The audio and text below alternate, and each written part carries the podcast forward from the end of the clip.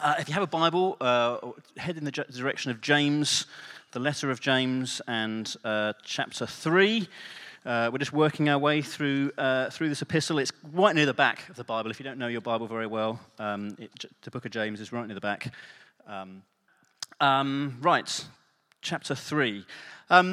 To catch you up in the book of James, it's a very instructive book, a very normative book. Um, James, the half brother of Jesus, um, I mean, imagine growing up with Jesus, you know, as your, as your brother. You would be, uh, how, can, how can he be the Son of God? You know, he's my, he's my brother. But, uh, and so James, initially a skeptic, but then came to faith and, uh, and, and, wrote this book, a very, I say, instructive book, a very normative book. And, and the Bible is our, our authority here, right? I'm not, it's scripture. So, right through this whole book, there are some very uh, blunt things. James is very black and white. It's not a hard book to explain to you. It's very kind of what you see is what you get, but it's a very hard book. When you, when you, when you read it, you can think, oh, that is difficult to hear. It has some difficult things in this book, and this chapter is no, uh, no exception.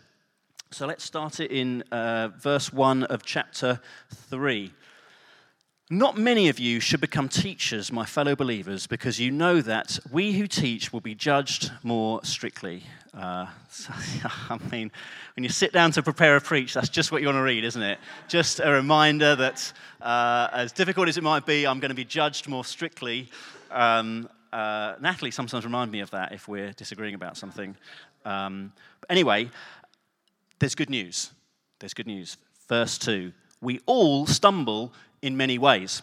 Uh, and so you can read this book, you know, with all its difficult things of, you know, face joy in trials and be slow to, slow to speak and slow to anger and avoid favoritism and, you know, your faith and action have to work together. You can read this whole book and think, how can I measure up to this, this bar that James is, is setting? How can I possibly measure up? How can my life measure up? The good news James, even James, even James says we all stumble in many ways. Oh, okay. He's, he's not some superhero, James. He's not got unrealistic expectations of us. He knows that we all stumble in many ways. Few. Let's read on in verse, picking up in verse 2. Anyone who is never at fault in what they say is perfect, able to keep their whole body in check. When we put bits into the mouths of horses to make them obey us, we can turn the whole animal. Or take ships as an example. Although they are so large and driven by strong winds, they are steered by a very small rudder wherever the pilot wants to go. Likewise, the tongue is a small part of the body, but it makes great boasts. Consider what a great forest is set on fire by a small spark. The tongue also is a fire, a world of evil among the parts of the body. It corrupts the whole body, sets the whole course of one's life on fire, and is itself set on fire by hell. All kinds of animals, birds, reptiles, and sea creatures are being tamed and have been tamed by mankind, but no human being can tame the tongue. It's a restless evil, full of deadly poison. With the tongue we praise our Lord and Father, and with it we curse human beings who have been made in God's likeness. Out of the same mouth come praise and cursing. My brothers and sisters, this should not be. Verse 11 Can both fresh water and salt flow from the same spring? My brothers and sisters, can a fig tree bear olives or a grapevine bear figs? Neither can a salt spring produce fresh water.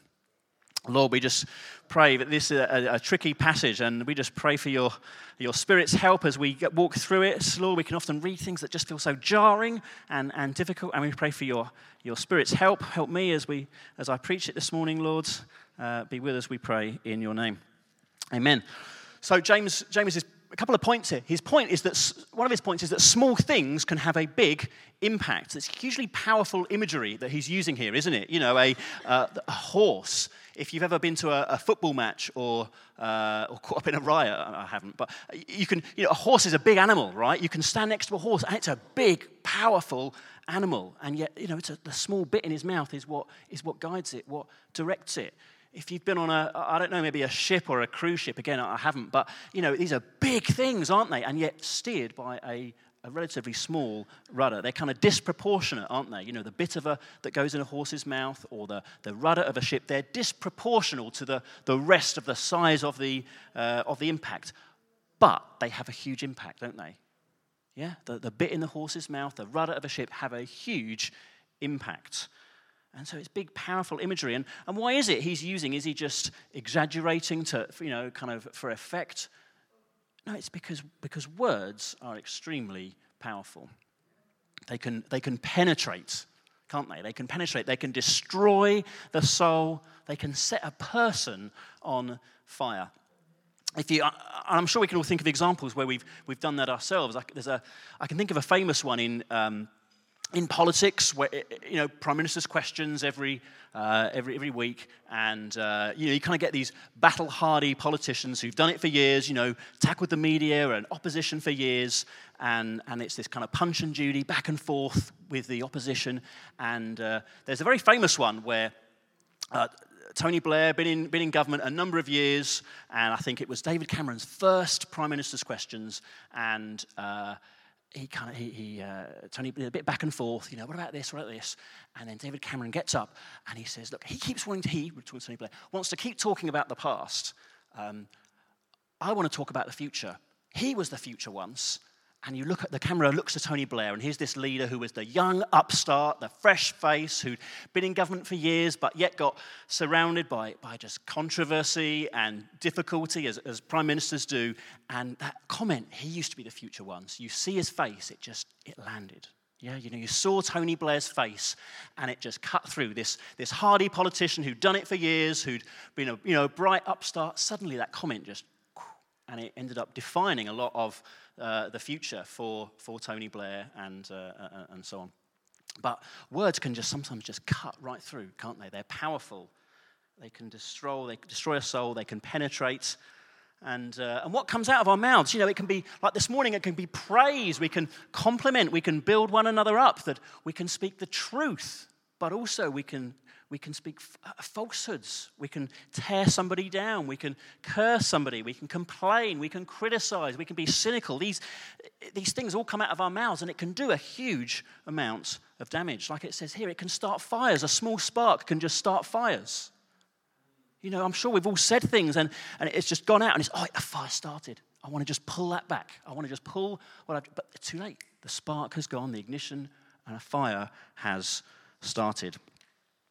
Who's ever said something and just immediately regretted it? You know, it's come out of your mouth and then you've seen it kind of land or heard yourself say it and immediately, oh, I just, I wish I hadn't said that. I wish I hadn't said that. Yeah, we've all done it. Or maybe you can think about when someone's done it to you. You know, you can think of examples where somebody has said something and uh, it's just stuck. Not just in the moment, but it's stuck. Maybe a parent maybe a teacher, uh, a friend, a spouse, maybe even yourself. Maybe even something that you've said to yourself and it's stuck. James's point is that, that words are powerful. And your speech and what comes out of your mouth, it, it not only reflects your character, but it affects your direction. Yeah? Much like the, the, the bit in the horse's mouth or the rudder of a ship words don't just affect the hearer, yeah? They don't just affect those who you're, you know, you're speaking to, they affect you as you're speaking them. They direct, it says, you know, it directs your heart. It directs who you are as well. Like the bit in the horse's mouth or the rudder of the ship, it can direct you as well. Jesus in Luke 6 says, A good man brings good things out of the good stored up in, in his heart, and an evil man brings evil things out of the evil stored up in his heart. For the mouth speaks what the heart is full of. Our speech can reveal us and it can direct us, like the, the horse's mouth or the, the rudder of a ship. Maybe you're, you're new to Christianity or you wouldn't call yourself a Christian and, and, and you just think that being a Christian is about, is about doing this or, or not doing that. You know, you've, you've, you've come here, you've heard the book of James and you think, oh, it's just do this, don't do this. And, and that's, what, that's what following Jesus is like. And, you know, James, therefore, he's looking for, for robots. You know, he's looking for people who are just going to do this and not do that. Or, or, James is looking for kind of outward compliance, you know, behavior modification, um, essentially moralism. Yeah? And, and James, that's not it at all. The truth is that Christianity is about a relationship with a person. Yeah? It's about a relationship, an encounter with Jesus, the person and work of Jesus Christ. James's point really is that, that of, of the whole book is that, and we've used this expression before, is that those who've truly found the way will walk in it.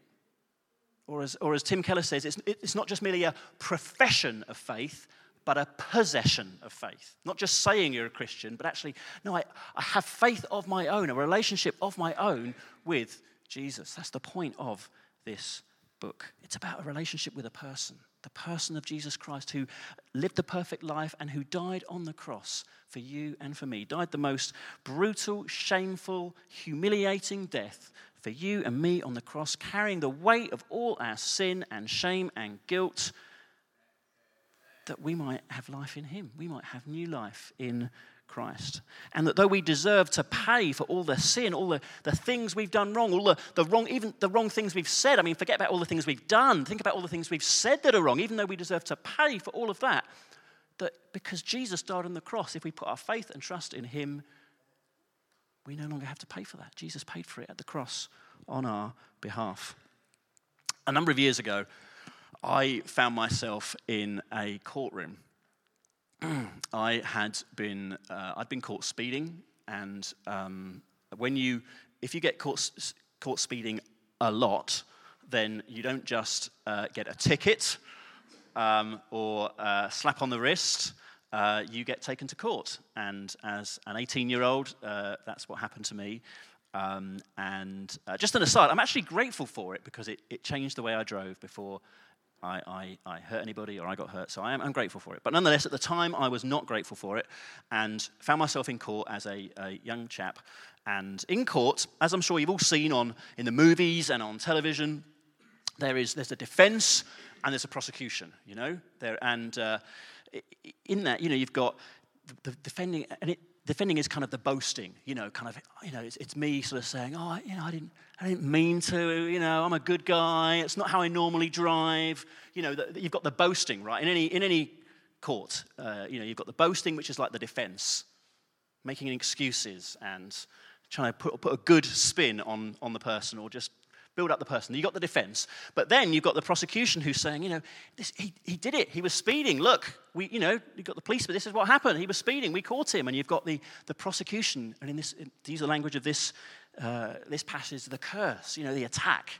Yeah, you've got the, the boasting, the defense, and then you've got the, the, the, the prosecution, the attacking, the cursing. You've got these two things going on. And uh, in, a, in a court, you know, arguments are presented, aren't they? Both sides the defense, the boasting, and the prosecution, the, the attack, the, um, the cursing. And then a judge or a jury deliberates, and a verdict is reached. And, and once that verdict is reached, there's no point continuing to make a defense or, or a prosecution if whoever's lost. And there's no point continuing in that because the verdict has happened.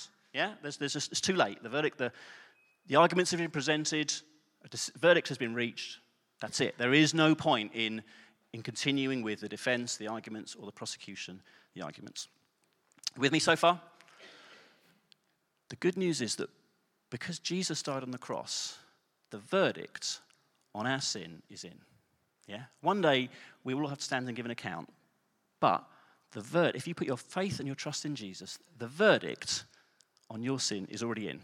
Yeah? The judge has already decided it. If you put your faith and your trust in Jesus, the verdict has already been decided. And though you are guilty, found, though you and I are absolutely found guilty, we are declared totally innocent, totally faultless. I mean, that's incredible, isn't it? That, that though we're found guilty, we're, we're, declared completely innocent and free because of the blood of Jesus at the cross. And, the, uh, and it's not just like a, a, judge or, you know, saying, okay, now you can go. You know, now you're, you're found innocent and you can go. We're, we're justified, which means more than that. It means you're, you're found guilty, you're declared innocent and faultless because of Jesus dying on the cross. And now come. Now come. Now come to me. Now receive from me. And so if you've put your faith and your trust in Jesus, you're no longer in the courtroom. You're no longer in the courtroom. And so, my question for us this morning is are we going to live in light of that? Because if that's true, if we really believe that the verdict is in on, on me, that the verdict that matters, which is what God thinks of me, is in and decided, and He finds me faultless and holy and pure because of His Son on the cross, then why do I need to go about defending myself, kind of boasting or, or attacking other people, kind of cursing them? Because the person that matters is, is Jesus. It's the Heavenly Father whose, whose verdict is in on me, on my sin. Why do I need to go around boasting and defending myself when, when attack comes in, or I feel as though attack comes in? Why do I need to defend myself? Or why do I need to attack others or complain or criticize about others? Because the verdict on, on me is in. The, the verdict that matters is in. How can we, in, how, can our, how can our speech not be affected by that? How can we curse others if, if, if we know that our identity is in Christ how can we curse others? We deserve death, but we have been raised to life by Jesus dying on the cross. What a tremendous truth, which, if I live daily in light of, has to change all of my life, not just my speech. How can I defend myself or criticize others or curse others when I know what I deserve and yet what I've been forgiven from because Jesus died at the cross? What tremendous truth. And so the antidote is, is, is knowing our identity, knowing what we deserve and yet what we've received by the cross. But also in verse 9, and with the Spirit's help, it says, with the tongue we praise our Lord Jesus. Yeah, we praise our Lord Jesus. That's the antidote is, oh yeah, look, look what I've been forgiven from. Look what I really deserve, and yet look what I've been forgiven from. And so I praise our Lord Jesus. That's the antidote to, to, to how I speak. It's, it's, realizing that my identity is now found in Christ. What really matters is his opinion, not, not other people's. What really matters is his opinion, and now I'm going to praise him. And out of, the, out of a thankful heart, it changes who I am. It changes my speech. It changes the direction of our hearts. I can't possibly speak in a way of putting others down and putting myself above them because God, who knows the absolute very worst about you and me, has made, made us an object of love, of grace, and of mercy. He humbled himself, put himself down that you and I might live. Philippians 2. In Luke 18, Jesus tells a, a, story about a, um, a, Pharisee and a tax collector. If you don't know your Bible, you could be forgiven initially, anyway, for thinking that the Pharisees are the, the good guys. They're kind of, you know, got a clean act, so it seems, you know, follow all the, all the rules, so it seems, and uh, well to do, and, and, yet that's not at all the case. Um, actually, there's no substance to it, it's just outward behavior. Um, the heart the heart isn't, isn't, isn't like that at all. And uh, you've got this, the Pharisee and the tax collector, and Jesus tells this parable of how a Pharisee, when he's praying, he says, Oh, thank you, Lord. Praise out loud. Thank you, Lord, that I'm not like those other people. I'm not like them. Yeah, I mean, we can all do that. We've all got a friend or somebody we know who is who's an idiot, and we're better off. And we say, "Oh, you know, it's okay. You know, when, when judgment comes, I can think I'm better than them. I've done better than them. I'm more together than them." We've all got that person in our life, yeah, and we can do that. Um, and this Pharisee, "Oh, thank God, I'm not like them." And then there was the tax collector, and tax collectors were viewed, you know, they were working for the Romans, and uh, they were not viewed well at all. Were not liked. And the tax collector, um, he prayed, God, I'm an evil man. Have mercy on me. God, have mercy on me. Jesus says, I tell you, it was the second man, the tax collector, who went home forgiven. It was the tax collector who went home justified. What causes this difference in two people? What causes this difference in response? One, one thought he was a good guy and was self righteous, but was deceived. And the other, the other person just, he knew his failings honest about himself, knew his failings, and was just, oh, God, I need you. I need you to save me. One man, he didn't need Jesus. You know, I'm kind of, I've got, I've got my act cleaned up. I, he didn't need Jesus. But the other guy, hey, I am desperate for you, Lord. Do you, do you see yourself accurately this morning? Do you see your uh, ultimate need, absolute need for saving? Because if you see yourself as a good person, then you're going to think, well, I don't, I don't need cleaning up. You know, I'm pretty good. I'm better than other people, better than most other people I know.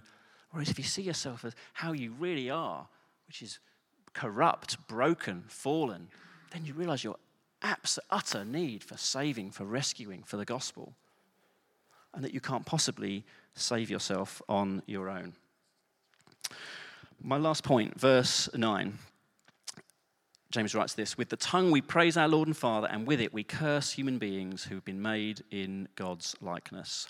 God's likeness speaks about that in Genesis, you know, let's make man in our image. God's likeness, God's image, the Imago Dei. Everyone, everyone is made in the image of God. That person at work you can't bear, that boss who drives you up, that colleague, that neighbor, that friend, that family member, um, whatever, made in the image of God. Made in the image of God. If we truly grasp our identity in Christ, yeah, if we truly grasp that, that we're, we're, we're saved from an eternity in hell because of what Jesus did at the cross, we're saved from what we deserve because Jesus died on the cross for us, how can we, how can we possibly speak badly about other people who are made in God's image? Yeah? How can we possibly do that? But there is another person here who I've only briefly touched on um, who can be the subject of our, of our cursing, the subject of our criticism, and it's ourselves. There are people here who will speak curses, negative things over yourself. And you, you are made in the image of God. You might not love yourself, you might not like yourself. You are made in the image of God. You're included in that list. Yeah? You're made in the image of God. And so, though you, know the, though you think you know the worst about you, God knows far, far worse about you. And yet, He chose to send His Son to die on the cross. You were worth dying on the cross for. All the wicked, evil things you've said and done, you were worth dying on the cross for. And now He doesn't see you like that. He sees you as, as perfect, He sees you as holy because of Christ's righteousness. That's how He sees you. That's how you should see yourself. That's how you should see other people made in the image of God. Those people who can wind you up, who are different to you, who can criticize you and attack you, they're made in the image of God. They're made in the image of God, just like you are. And He loves them as He loves you. Johnny, can you come back up? I'm going to draw things together and we're going to worship. I want us to be honest with ourselves this morning that we are far worse and far flawed and far more in need of a Savior than we could ever imagine. But at the same time, we are far more loved than we could ever hope for, ever imagine. Far more loved that He would send His Son to die in our place. We deserve, we deserve an eternity in hell, and yet by the cross, we, we don't have to suffer that. The verdict is in. Because by the cross, if we put our faith and our trust in Jesus, the verdict on your sin and my sin is already in. It's already in, and we're, we're, we're, we're, we're guilty, but we're found innocent. We're declared innocent by the blood of Jesus. We're forgiven. We're free. This is incredible truth. We deserve death and punishment, and instead we're receiving grace and mercy. We go from being slaves to sin to being free in Christ. Get out of the courtroom. You've no record or righteousness of your own to present that's going to do any good to defend or boast about, and you've no right to attack or curse others. Instead, despite of all our failings, in light of the gospel that Jesus died for us, let us praise him. Let us praise him. Shall we stand? And I'm going to read us one last account before we worship.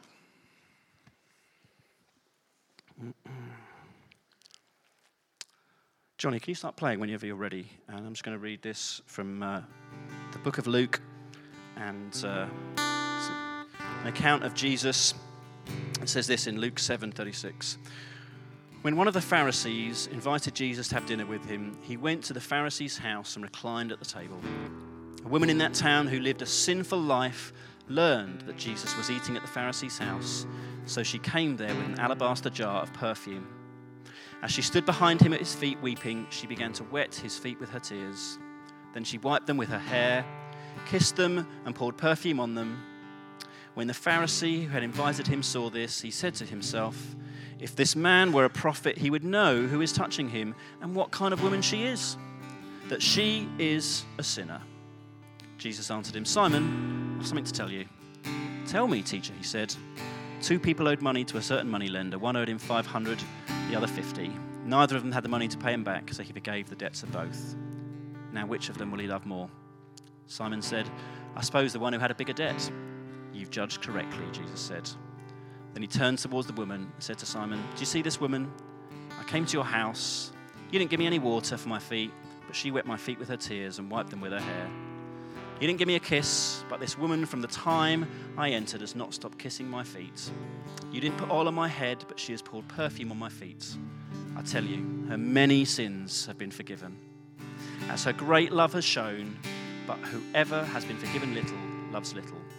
Jesus said to her, Your sins are forgiven. What a wonderful account that this woman, though a sinner, wept at Jesus' feet And he said, You're forgiven. You're forgiven. Folks, let's not spend any more time in the courtroom defending ourselves, attacking others, or attacking ourselves. The verdict on our sin is in, and Jesus had the final word on it. Let us live in light of that. Let our speech be flavored in light of our identity in Jesus. I want, if you don't know Jesus this morning, I want to, it's the greatest thing you could ever do. Putting your hope and your faith and your trust in Jesus. Knowing that the verdict on your sin will be in. If you put your hope and your trust in Him, the verdict will be in. It'll be in your favor. Let's pray. Thank you, Lord Jesus. Lord, we thank you for this astonishing truth, Lord that we, we are forgiven from a great debt we could never pay, all the wrong things that we've said and done, that we're forgiven. That we put our hope and our trust in you, Jesus, that you paid the price for all those mistakes at the cross. Help us to live daily in light of that, Lord. Will we find our identity in, in us as a son or daughter of Jesus, as a friend of Jesus? not in anything else. I pray for any that don't know you, Lord. Just pray, reveal yourself to them this morning, Lord. Holy Spirit, reveal their abs- uh, absolute need for you, for a Saviour. Thank you, Jesus. Amen.